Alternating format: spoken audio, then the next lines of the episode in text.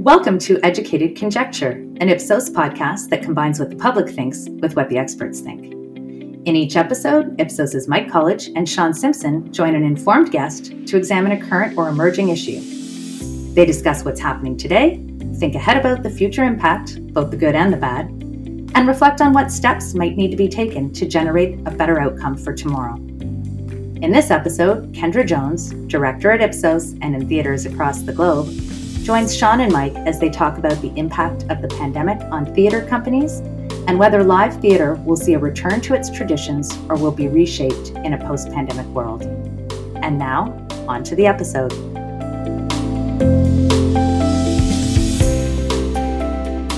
Welcome, everybody, to uh, our uh, latest episode of uh, Educated Conjecture. We need a, uh, a podcast name that's not quite as big a mouthful for me, Sean. How are you today? you're not one that we have to record in the mornings with big words. Yeah. I know you're very super excited about our guest today because uh, we have Kendra Jones, who has a background in theater, and uh, I know as a big theater buff. But uh, first, um, I just want to check in, see how you're doing. You're uh, you're back at uh, home in Kitchener today. Yes, I am. Uh, did a little bit of uh, camping. Got up to uh, Ottawa earlier this week. It's just nice to uh, get out and about, uh, having been uh, been fully vaccinated. So looking forward to uh, to re-engaging with some things that I've really missed over the last year and a half. How about you, Mike? Doing well? Excellent, excellent. Same thing. Uh, although I, I, being from Ottawa, I tried to avoid downtown Ottawa as much as possible, and had to uh, head out to camp or uh, to the, the cottage as much as I can. So, Sean, we normally start off with just a couple of things we've seen of late that um, you and I think are interesting. Anyway, did you want to kick off, or do you want me to kick off? Yeah, sure. I've got a, an interesting stat to share, uh, recently released by Global News, uh, and it shows that 51% of Canadians say that they're anxious about returning to normal life following the pandemic. I mean, I'm not sure there is going to be a following the pandemic, but you get the idea that that uh, half of Canadians are anxious and nervous about re-engaging. And I know these, you know, stats of the day aren't necessarily supposed to be linked to the topic that we're discussing here today, but I think, you know, Kendra will probably have a few things to say about, you know, how we can try to to help people feel more comfortable as they're re-engaging and what uh, what they need to see and what they need to hear in order to to to be okay with re-engaging because it appears according to our poll that getting the vaccine isn't enough. So looking forward to hearing kendra's thoughts on that. Yeah it'd be, it'd be interesting to see as this evolves um, whether it's it's not about us getting the vaccines but other people getting the vaccine so that that's true um, very cool so mine is less about uh, a single piece of data um, and and more just an observation about some of the the global work we do particularly the views Canadians hold of Canada. Uh, one of the things that that I found interesting as we start to look through it this time anyway is is we constantly see people from other countries saying how great Canada is and how the great the quality of life is. How on the outside looking in, Canada scores very well on a, on a, on a large number of metrics. But we do a monthly global study where we ask people in 28 countries how they feel about their countries. And Canada is, you know, decidedly average on that in terms of how Canadians feel about the country. You know, we fall in terms of our short-term consumer and citizen sentiment. We fall in the middle of the pack uh, along of the 28 countries in terms of our, our longer term measurement of social capital or social cohesion. Again, I think we're 10th out of 28 countries. And when it comes to personal financial health, you know, we are again, you know, pretty much smack dab in the middle of, on the average. So, so there's something to be said, I think, for not being at the bottom. But it's very interesting that uh, when others look at us, um, they rank us much higher than we do. So I'm not sure if that's our, our humble Canadian stance on the world, or if it's a if it's a longer term look at sort of some growing dissatisfaction or you know uh, some cracks that we see because we're a little bit closer to uh, what's going on in the country. Either way we will pick kendra's brain on those and the theater and how the theater moves into uh, channel performance or vice versa. So today's guest as i mentioned is kendra jones. Kendra by day is uh, a director in the channel performance research team at ipsos canada which she can talk to much better than i can when she gets there but the cool thing about Kendra, not that channel performance isn't cool, but the cool thing about Kendra, I think, is she has this whole other career life, um, which when I walk through it, you'll you'll question, you know, how, when does she sleep? Kendra is a, a director, a creator, uh, a dramaturg, which I didn't get a chance to look up, so you can explain to me. She has an MA in uh, text and performance from the Royal Academy of Dramatic Art in London, and holds a BA in uh, the theater performance from the University of Winnipeg. Among other things, she started her own uh, uh company in 2009, the Impel Theater Company, to to show off some of her experimental work and creations, and she has been uber busy um, ironically, I think you probably would say, Kendra, given that the pandemic happened and you probably thought, whoa, what's going to happen to the theater then? Uh, but has been uber busy over the last year, year and a half, 18 months or so, while the pandemic's gone on and has some great success. She has a list of accomplishments too on the theater side, too long for me to walk through. But I would just like to welcome you to uh, to our little chat, Kendra. How are you today? I'm pretty good. Thanks so much for having me. It's very exciting. well, thank you. Sean's going to jump in immediately with a question about uh, what's the future of the theater and when can I go back? so, Sean, do you want to, you want to paraphrase it, or how do you want to? Yeah, well, actually, I know the I know the answer to that question. It's next week. I'm going to Stratford yeah. to sit outside under the canopy with I don't know 50 or 100 other people to uh, to to watch a cabaret. Looking forward to it very much. Mm-hmm. Yeah, I was thinking about you when I saw the opening night photos and how excited you must be. Oh, um, oh yes. it's funny. It's that's a hard question to answer. Is is when what will happen to theater? Because by some people's accounts, um, the pandemic shut it down, which largely, you know, in-person performance was impossible, um, and until really the last couple of weeks in in most parts of Canada has continued to be impossible. Whereas theaters continue to happen in other forms. So um, a lot of digital work has happened, and that's where a lot of the stuff I've been doing in the last little while, um, last year and a bit that Mike referred to, uh, has been occurring. So I um, I love to play with um, spaces that's the thing that gets me really excited. When we experience a space, how does the space that we're in change the way that we experience the people around us, the thoughts that we're having, the things that we're listening to, all of those sorts of things. When we were presented with this situation where the only way to interact with other humans is through screens, where we've kind of been living in a world that we've, we've kind of complained has been that, but it wasn't really that until March of 2020. I thought like, oh, interesting. Here's a new place to play in, and it's a place that doesn't have all of the the architecture that we're used to a place having, um, because the the four walls that we experience are our same four walls.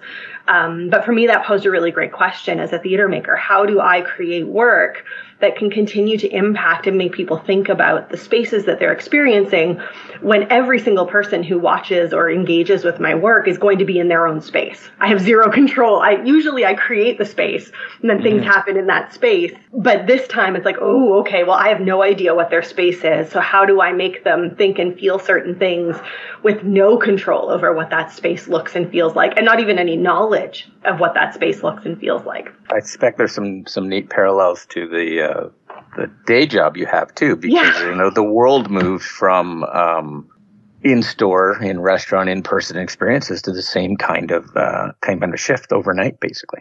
Yeah, yeah, literally overnight. Companies that had you know, primarily in store interactions, you know, if you were lucky, they had a curbside pickup, but for the most part, you had to order something online. You had to hope uh, my, my best story of the pandemic is I really needed socks, but you know how hard it is to order the right socks online if you don't know.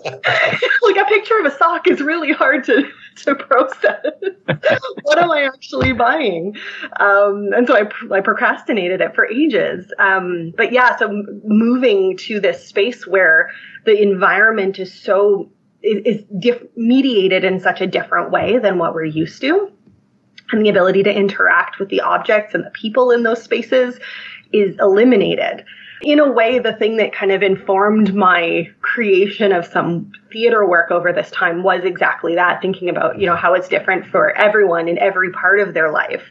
Not just in the art experiencing part of their life, but in the, you know, sock buying part of their life.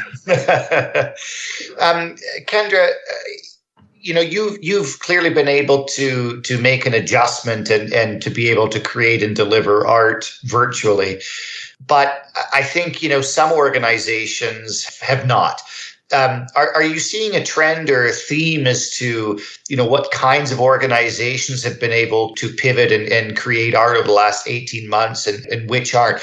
Are the larger players like Stratford, the COC, Shaw Festival, you know, repertory theaters, are they at a disadvantage because they're so legacy that they can't pivot? Uh, or are, are smaller organizations at a disadvantage just because they don't have the resources uh, maybe available to them to, to, to be able to to keep producing when they're not able to sell the tickets and put bums in seats? Right? Yeah. yeah. In my observation, the really, really big companies have been in great shape because they have budget right? So their funding didn't go away. They have operational funding. They were able to get extra grants. Often they would have had stuff recorded already. So we saw a lot of, um, you know, recordings that would normally never see the light of day. Um, you know, the, the archival recordings and things suddenly being up for people to watch in Canada. In the UK, um, particularly, and in Germany, where there's a huge it's already been a thing for you know 10 plus years to record theater for the screen. Um, and you see those amazing National Theatre Live productions where you can see a production from the Donmar warehouse like you're sitting there, except you're in a Cineplex in Toronto or Winnipeg or wherever you happen to be. Um, so those companies did great. There was so much content coming out of those kinds of companies, and to a lesser extent, some of the big companies in Canada could leverage that funding it's the medium sized companies that really struggle to find their footing because they didn't even have the setup. So if you think of companies like like the regional theaters, like Manitoba Theatre Center or Prairie Theatre Exchange or the Belfry or those sorts of theaters, they didn't have the cameras, they didn't have the studios. So they had to wait for the funding to get released, then start to build the thing. And so then it was months before they actually had that in infrastructure and able to actually be able to do it. So you saw a big uh, there was a big influx of digital performance or recorded theater performance. I don't want to call it digital because I think that is a slightly different dramaturgy. But but recorded theater performance, there was so much of it in like December through April of this past year. Everyone found a way to make a season. And by contrast, the really small companies, so like myself, lots of other small companies like that, we benefit from being so small because we don't need i just needed a zoom account.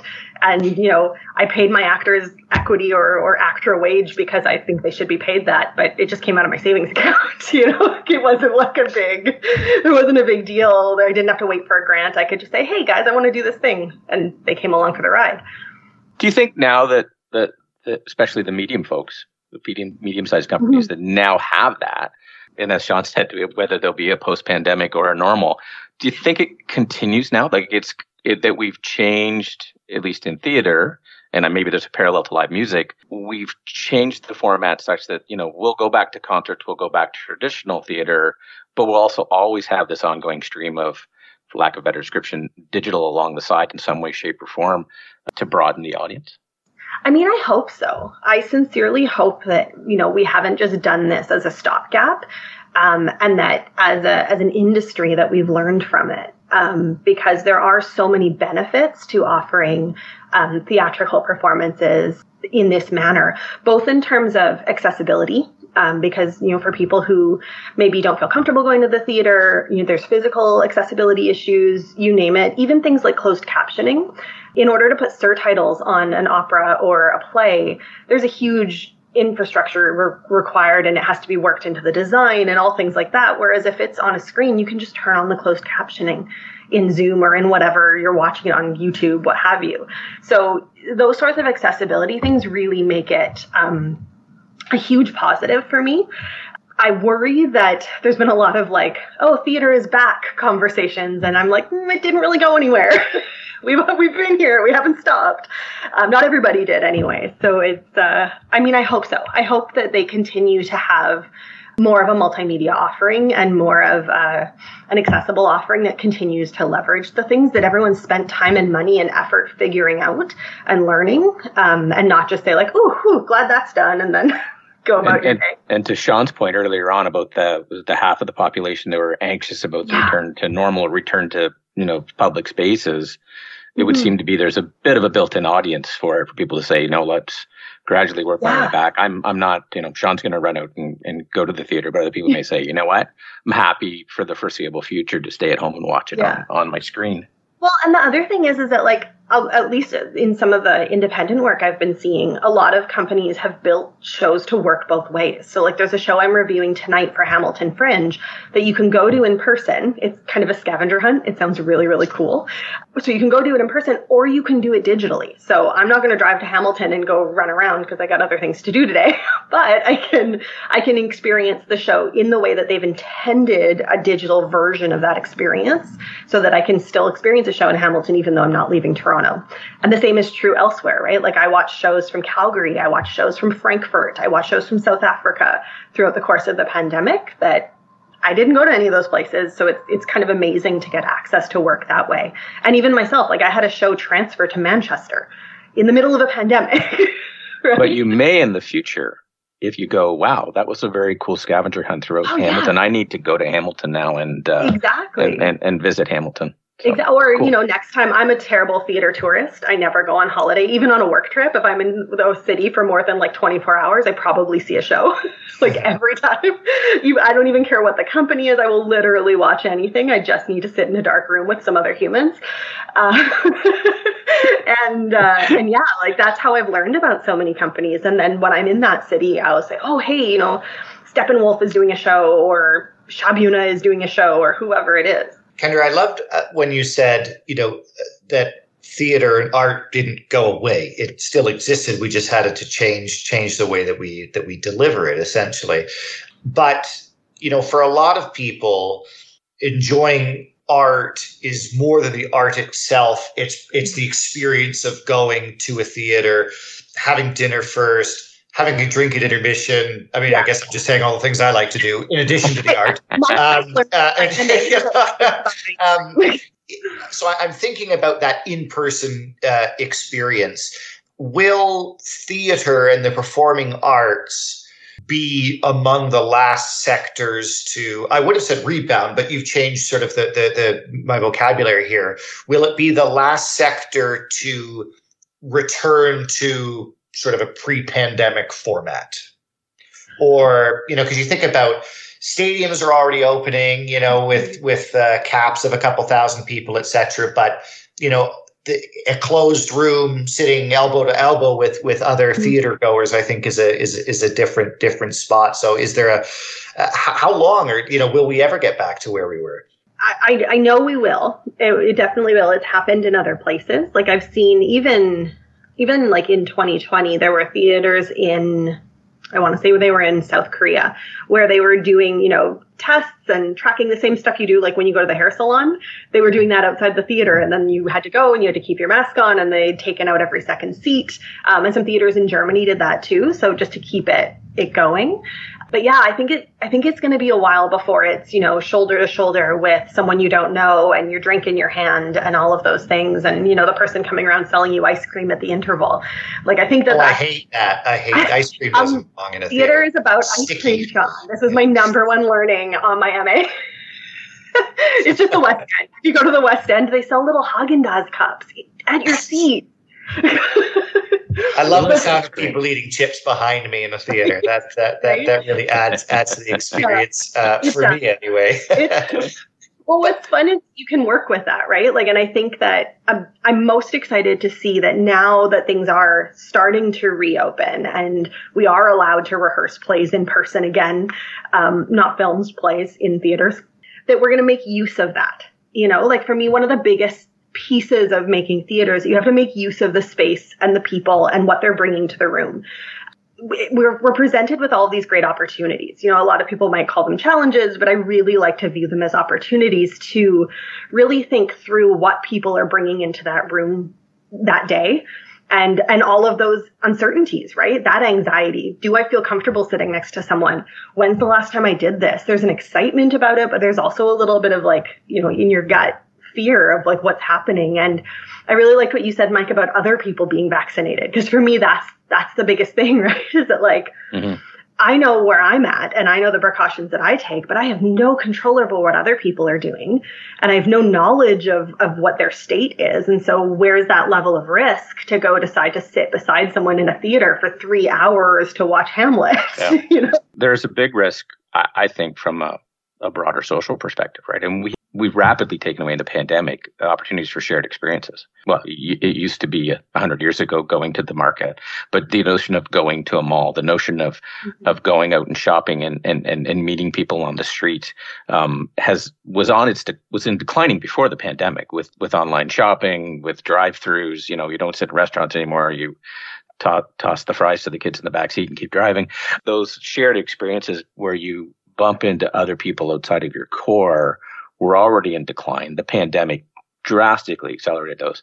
And I think things like the arts desperately need to come back. Um, if for nothing else, I know for to fulfill your needs, Sean, of going to the theater, but but for and you you Kendra, but but but for society's own, right? I don't go to the theater on a regular basis, but the the odd time we would get a chance to go, it's an experience, right? And it's something mm-hmm. we go out, we bump into other people, we we we it's a whole different world. Mm-hmm. And I just worry longer term that if we don't find ways to do those things, if we don't bring these things back, um, we just create, I guess, smaller bubbles or or or without trying divisions between us because we just don't yeah. don't we don't see people we don't know. Empathy breaks down those walls. So, you know, take someone to the theater because you have to be confronted with people that are different than you and lives that are different from yours and choices you might disagree with or what have you, right? It goes back to the ancient Greeks. That's literally what the purpose is, yeah. is to look at some things, look at some choices being made and, and then debate the positives and negatives of those choices. So yeah, I think it's so, it's so crucial that we do get back to those kinds of communal experiences and which is it's funny that you mentioned that because the digital show um, an acorn that i did earlier this year yep. that transferred to the uk that was one of the biggest um, focuses for us is that we didn't want it to be just another faces on zoom reading at you and so we baked into the experience a number of different things. So when someone got their ticket, we sent them an email and encouraged them to make a certain kind of social media post and use certain language in that post and a hashtag and then to follow that hashtag and see when other people were doing the same thing. So you could create this sense of community and people in multiple places experiencing the same thing. And then similarly, when the show was on, the performance existed in Zoom, and then the actors also interacted with the audience through Instagram. So the actors cool. would like take a photo, share it. They would go back and forth with audience members while they were on the Zoom call. And so you could, it, the feedback we got from audiences is that it was the first time that they had felt they had a communal experience in a really, really long time, which was to us was thrilling because we weren't sure it was going to work. Well, that's, that's like, great. So, so as much as I, so as much as I'm a pessimist, um, that we won't get back together and the world is collapsing. You're telling me there are ways we can use the, the, the digital world to create maybe even broader connections, right? Yeah, yeah, I think cool. so. Right? And it's it's no different than when you have a really good like when when call centers became the way that lots of companies dealt with your questions and problems. It felt like that was going to be really impersonal. But I've had some amazing call center experiences. you know, calling we call Nike a lot. My kid's an athlete we constantly have Nike stuff and, you know, there's something breaks or there's something wrong or the wrong size comes. Their customer service people on the phone are, um, it feels like I'm calling a friend. Like hmm. it's so, I love calling Nike. but but kinds of like connections are still possible in these other media. We just need to to make ourselves think about how that's possible. So, uh, how do we, uh, if it's so important for people to get back into the theater, and I think we can all agree that that it is, um, how do we make people more comfortable doing that? Uh, and this may be a perfect question that blends both your theater experience and your day job experience. But what are people looking for uh, aside from getting a vaccine themselves? What what is controllable and what what what are people going to be demanding from uh, you know front of house staff and producers etc theater venues in order to feel comfortable sitting in a theater again it's interesting you ask that because a year ago I could have told you with certainty that people were looking for, you know, they wanted to see the the cleanliness theater as it came to be called, you know, wiping things down, sanitizing, the signs, the markers on the floor, all of that. People wanted that. We were all craving it. And I know myself, if I went in somewhere and that wasn't there or I didn't see those signs, I grew anxious because I didn't trust that they were happening if I didn't see them. But now with the vaccine and with people's comfort levels changing and that the whole concept of um, pandemic fatigue kind of playing in, I don't know if I know the answer to be totally fair. Like I think that um, the the level of comfort and the signals that people need are so different person to person because of that anxiety that some people feel. Whereas for others it's just like oh awesome it's open. I'll be down on the patio tomorrow you know and, that's it, it's really interesting. But i think that what um what companies can do is continue to communicate you know? So um, what safety measures they have in place what they're doing to protect not only the audience but the performers because i think that's something that one of the reasons that it's taken so long for theater to get back is because you have to rehearse face to face, right? So you're spending an incredible amount of time very close to other people. Um, it's not at all uncommon in pre-COVID days for you know if, a, if someone in the cast gets a flu, pretty much everyone's getting that flu or everyone's getting that cold because you're you're basically living in close quarters for a three or four week rehearsal period.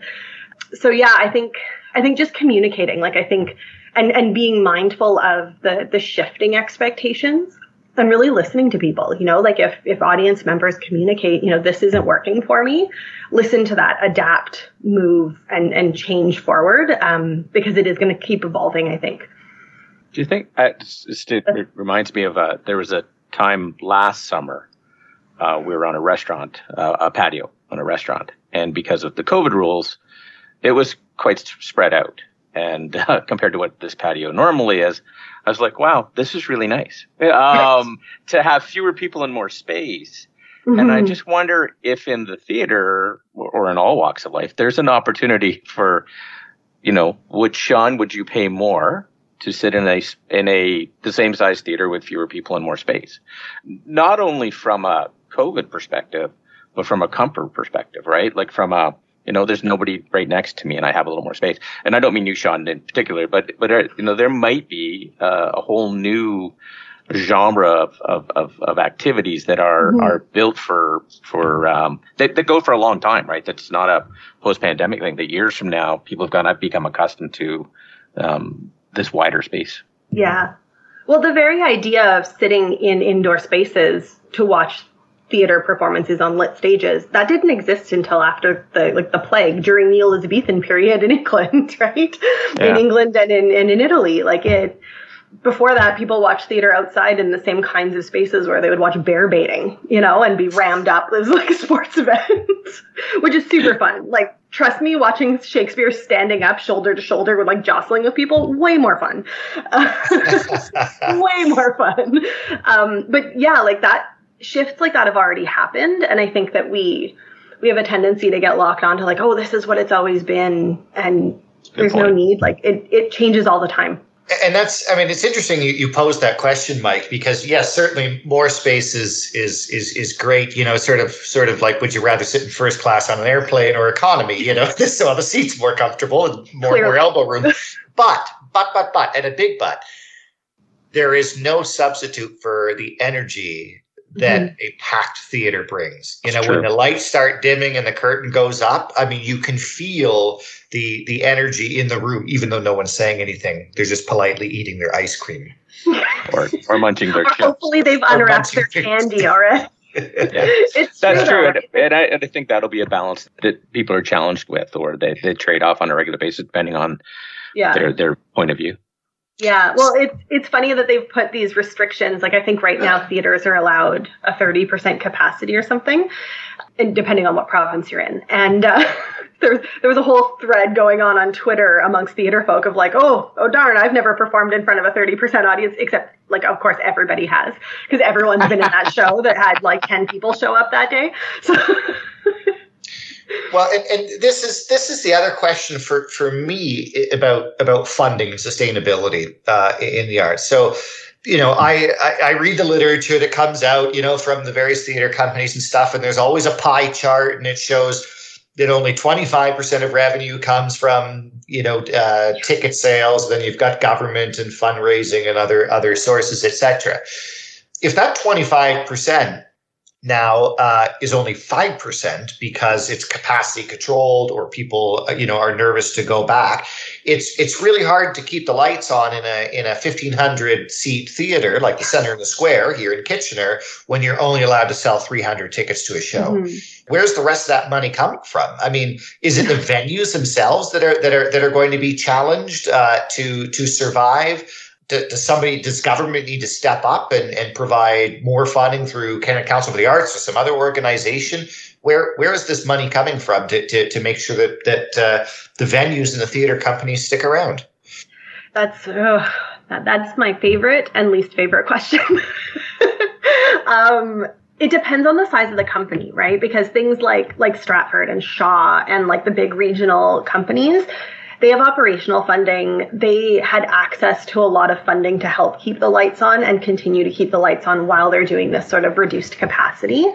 Um, where there isn't funding and where there's been a lot of advocacy work going on in the theater community is for like the storefront theaters. So stuff like the coal mine in Toronto that's like a little storefront. They've actually been doing a pop-up shop, super cute, called the Canary in the Coal Mine. And it's like a little like pop-up maker shop in their uh, theater because they can't make work or they couldn't until like the last week. Um, and so it's I think it's those companies that that have a building or work on project funding that um, like there was a project I was supposed to work on in Winnipeg this fall, which I've I've had to step back from and pass on to somebody else. But we we did our project grants, we got all of our funding in place, but we had no idea when we were going to be able to actually produce the show.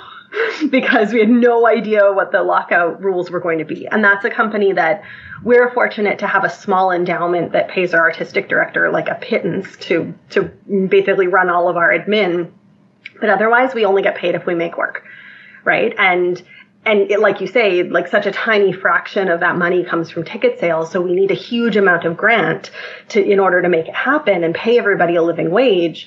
Um, and, and like you say, like that's an even smaller amount that's going to come from tickets when when you can't do it. So in that case, we moved to outside so that we could have a larger number of people in the audience. It really worked for the aesthetic of the show, but but that's not always possible. And you know, if you're producing something in February in Winnipeg, it's definitely not possible.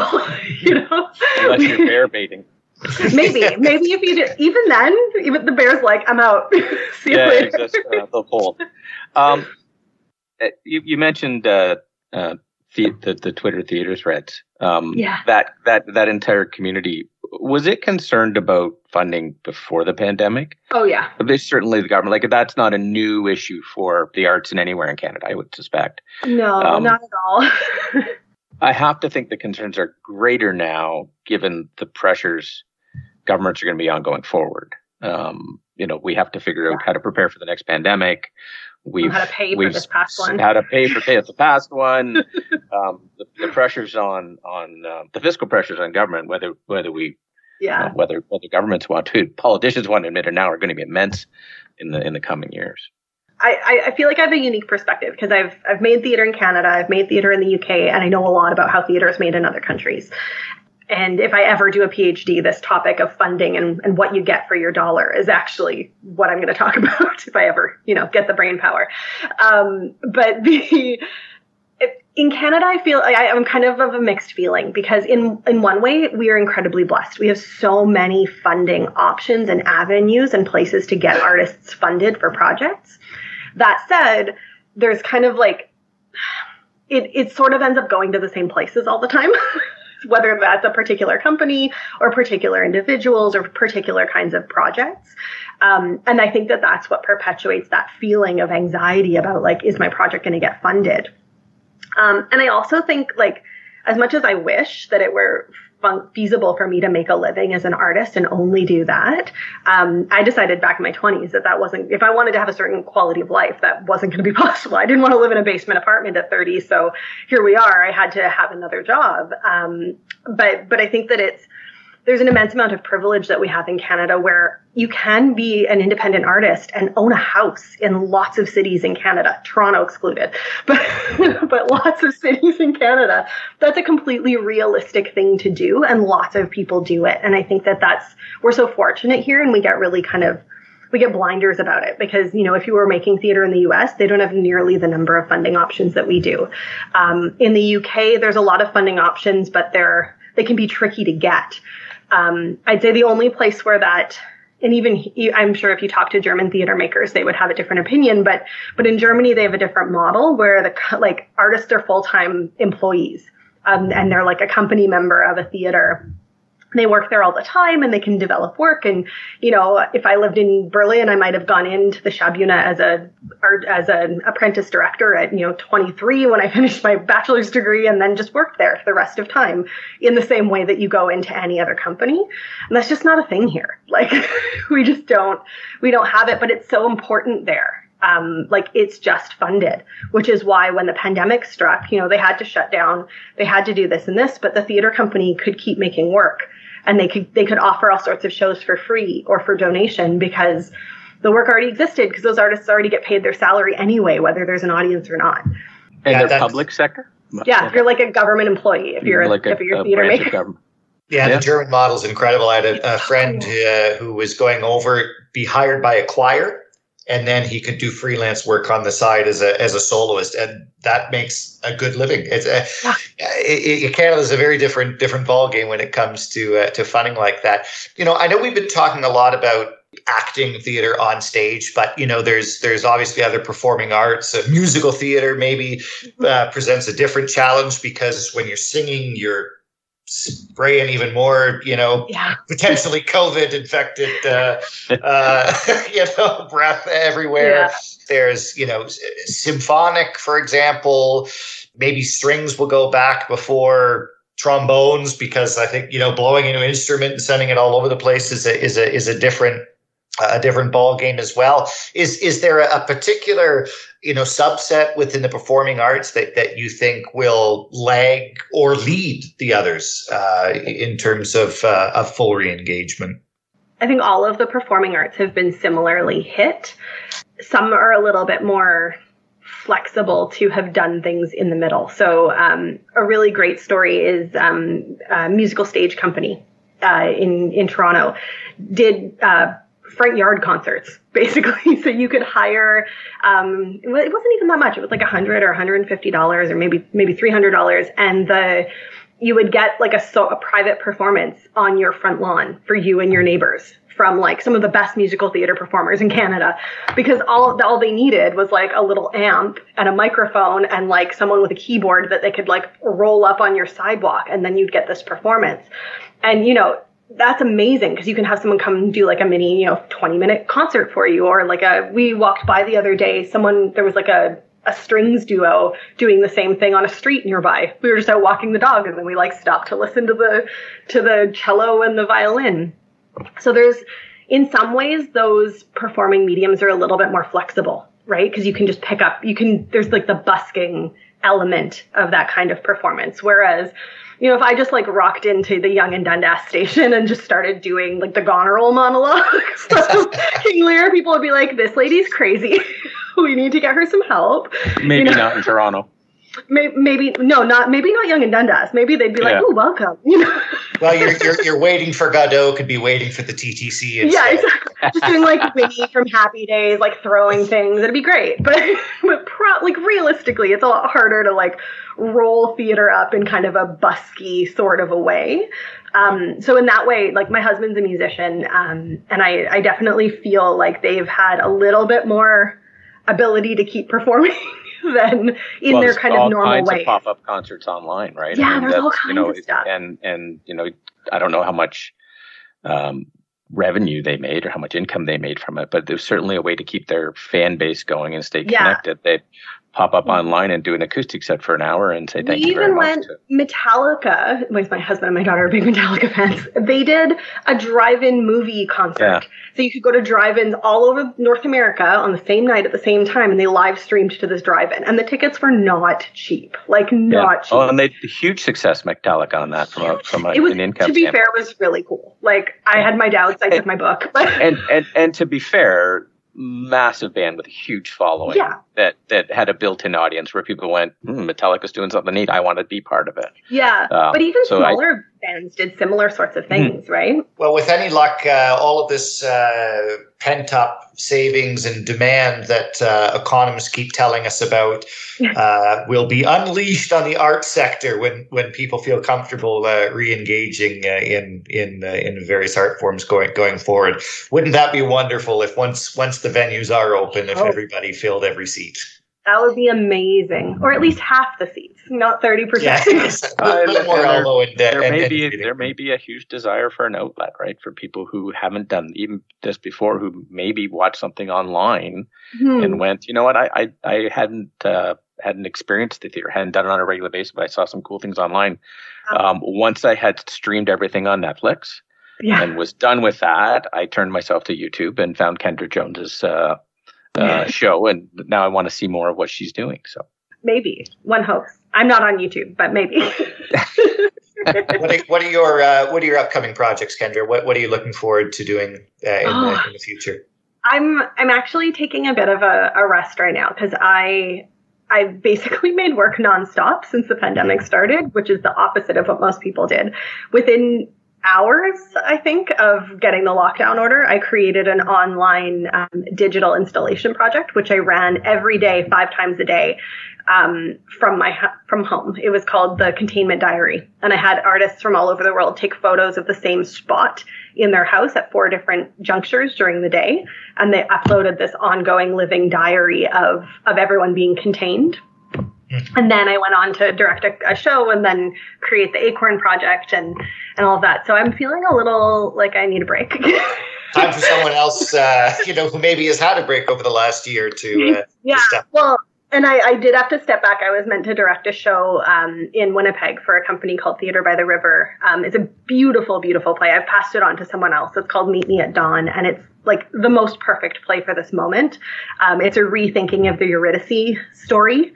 Um, about two women, uh, their partners. One of them dies um, in a boating accident, and um, it's about reliving those last moments together and making, you know, if you could spend another 80 years with someone, you know, would it be worth it um, to have those last moments again? So, a really Very beautiful play that they'll be doing on the side of the Red River. um, cool. But no, I'm I'm writing stuff. I'm trying to uh, process all the stuff that's just happened and do something with it because a big part of my practice isn't just making work, but reflecting on it and writing a bit about what that process was and and where where I think things can go. I want to I want to shift gears for just a sec, not to uh, not to confuse, but because Sean and I have another hat that's more political, um, and there's an upcoming. Well, we think all all signs indicate um, there's an upcoming federal election. Any thoughts, lessons from the theater? Because I think politics is basically theater in many ways on how to uh, attract, hook, convince, communicate um, you know, for for political parties out there, um, basically facing a very similar world that, that you're facing now, right? That, you know, things are starting to open up, but not quite. There's hesitancy. Um, any any thoughts on those things? I read someone say that if you don't, if you're over 40 and you don't have a mentor who's under like 30 or something like that, that you're doing it wrong. Um, and I think that that's a really good lesson for um, politicians because we have such a a terrible issue with young people being engaged, young people, even people my age, being engaged in politics uh, in this country because we're all so comfortable. Uh, When you said earlier about us being kind of average social, like in terms of social capital and stuff like that, that's the first thing that came to mind is that we're incredibly comfortable. So I think that it finding ways to to not only like engage with youth by like having a TikTok account or doing some silly dance, like that's not what that means. I think it means actually listening to young people and like actually listening, not just saying like, you know, lip service, oh yeah, thanks, and then like going about your day, but actually listening to what matters to them and what they want to see for this country because they're going to be here a lot longer than the people who tend to go out and vote. Um, and there's so much cynicism among people like, you know, 30, 40 and under about whether politicians actually do anything and if, if anyone's any different from the others.